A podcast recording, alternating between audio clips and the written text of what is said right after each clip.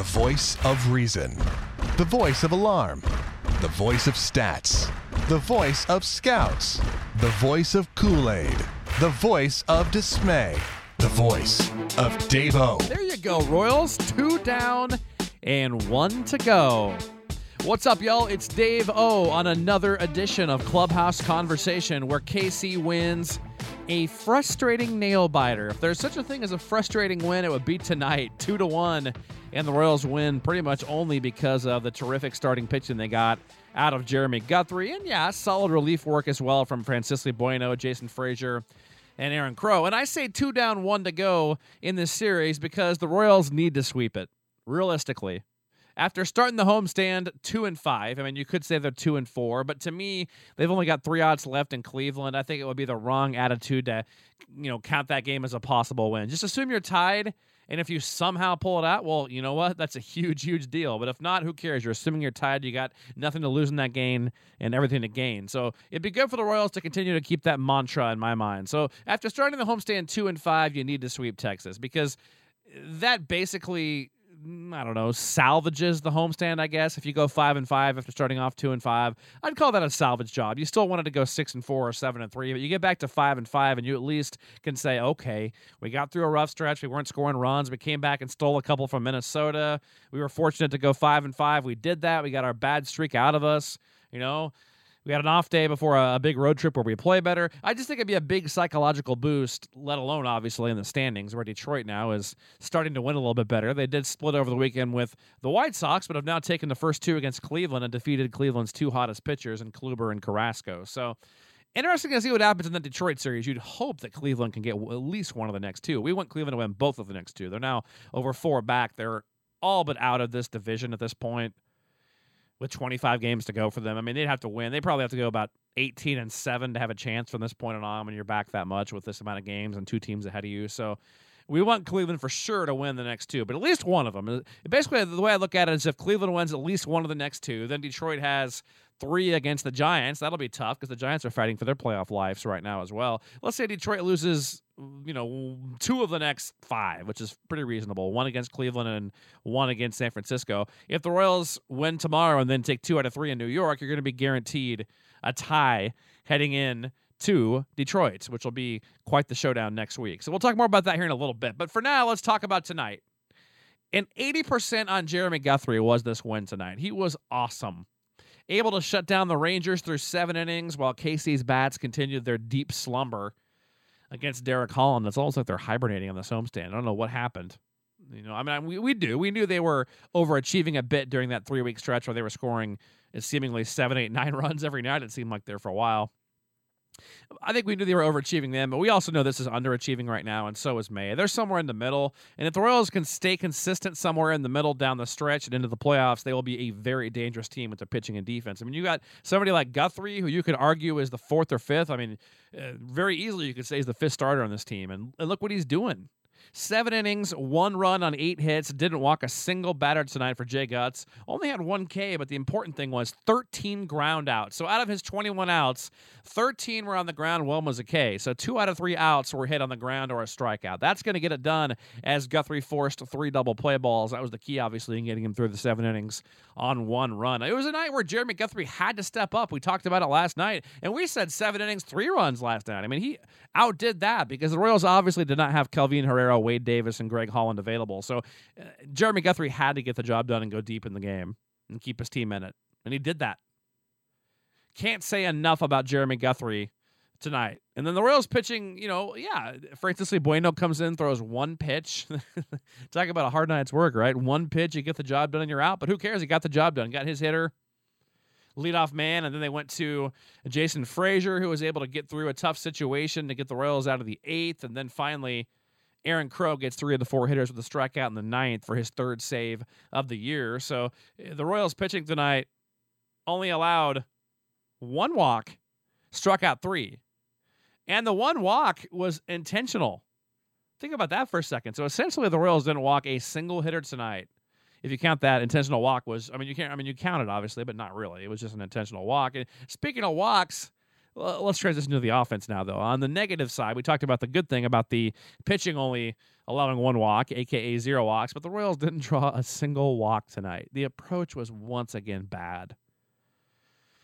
It appeared as the Royals, it just looked like they'd never seen a breaking ball before from Derek Holland. I mean, like, it seemed as if two-thirds of the breaking balls he threw tonight, when I was up there sitting close again, two-thirds of them seemed like they were well below the knees or in the dirt, and the Royals just kept hacking at him. Swung away.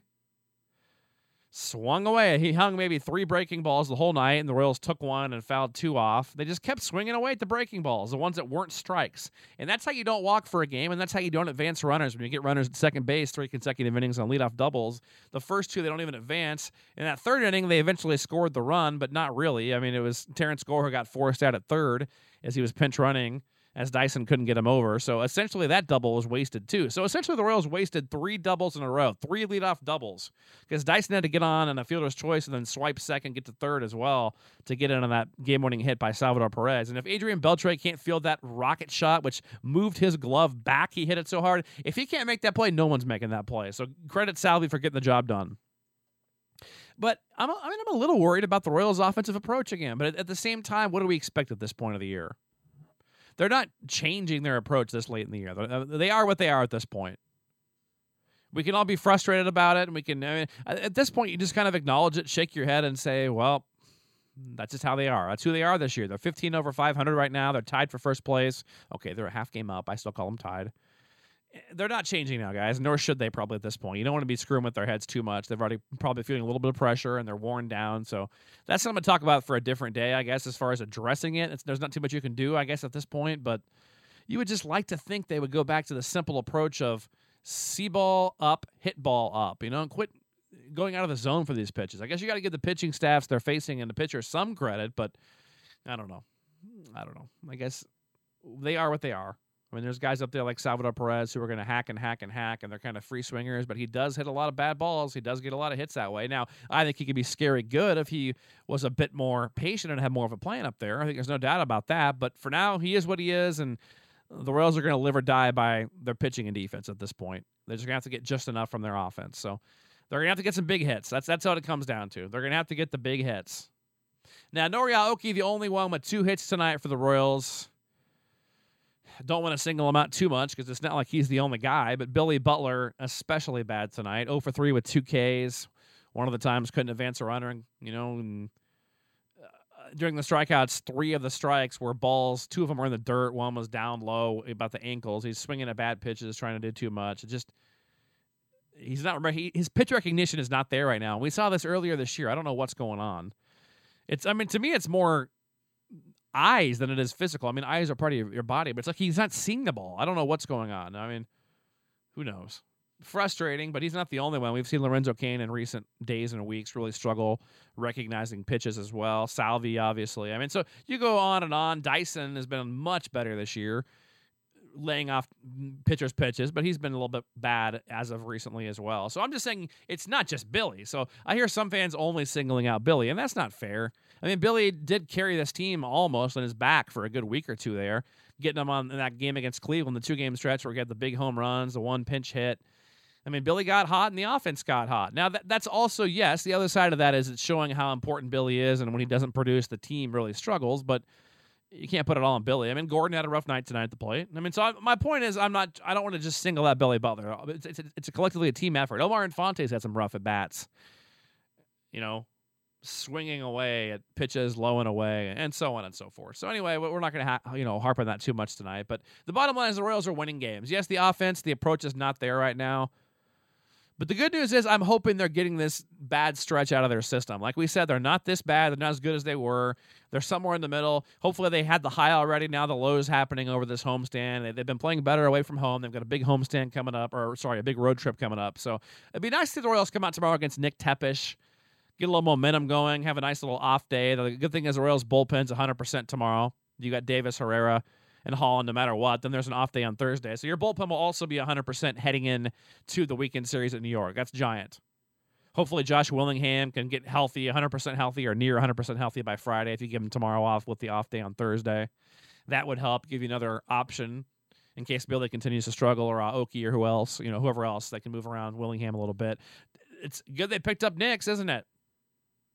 Didn't really see the need for it. I mean, I don't think most people did, but Again, kudos to Dayton Moore. Almost every move he's made in the second half, just about every single one of them has been good. It has.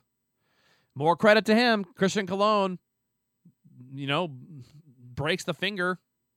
Going to be out for at least a week. My guess is 3 or 4 weeks. Good chance we don't see Christian Colon the rest of this year because I don't know that they'll take him on the playoff roster if they've got a guy like Nick's out there who can play that many positions. And if he's not really getting any at-bats on a rehab assignment before, then I don't know that you can plug him in the last week or two of the season and start him. So it's a tough injury for him because he's done a nice job in his 20 games here. He's hitting over 300. Christian Colon had that rough defensive play and hurt it on that play. So it's a good job that they got Nix there. It's a good thing they got Nix there. You got Gio Vitella on the roster as well to help out with the infield. So you are covered still defensively on the infield for now, at least. So hopefully nothing else happens. The Royals have had a little minor injury bug in recent weeks between Ventura missing a start, obviously, and Hosmer breaking the hand and Colon and Downs. Downs had the legit stiff neck. Wink, wink, wink. That was definitely a real injury. All right, so the rotation setting up good for New York. We previewed tomorrow, and we'll talk way more about New York. I'm not going to talk about them much tonight because we still have a game tomorrow. But the good thing is we do have our 1, 2, and 3 going in New York. Shields, Duffy, and Ventura. You got to get 2 out of 3 in New York with those guys going. With Detroit looming, you would like to go into that Detroit series with a 1-2 game lead, and the Royals should go in there with at least a game lead, I believe, if they win 3 of the next 4. Because the Tigers surely are going to lose at least 1 of the next 2, aren't they?